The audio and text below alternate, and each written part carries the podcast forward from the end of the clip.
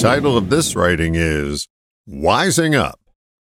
It's amazing to me the number of things that pop in while your mind gets quiet or otherwise occupied. That's when the creative part of us that I refer to as the grasshopper goes to work. One day I was totally engaged in a project, and the grasshopper sauntered in and offered this Aging is insured, maturity is optional. Every day we get a little older, but not necessarily wiser. Best as I can tell, maturity is wising up. We've all been exposed to the notion that history repeats itself. What might not be as apparent is that we can stop that trend by wising up. What is wising up? For me, it's noticing and correcting behavior that's not working. I don't know about you, but I still have a lot of wising up to do. I don't think I'll ever notice all the behaviors and probably will correct even fewer of them. But I find that it's in the pursuit of correction that I find the reward. You find out a lot about yourself and gain maturity when you go to work on a behavior that's not working. You won't have to look very hard to find one. They're like dog poop, they're everywhere. Reminds me of a story.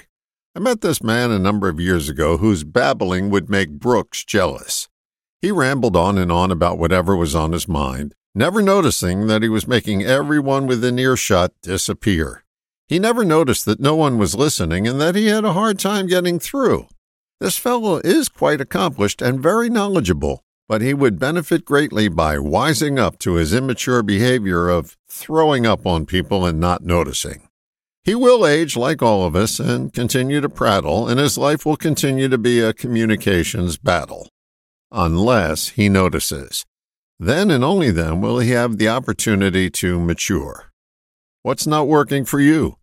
If you don't know, summon the courage to ask someone close to you. They do. Once you get past the denial that you don't do that, you can go to work on that behavior. Notice it every time it comes up and interrupt it.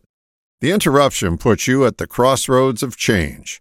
The more often you interrupt that behavior, the more mature you get. In closing, the words of George Bernard Shaw come to mind. We are made wise not by the recollection of our past, but by the responsibility for our future. All the best, John.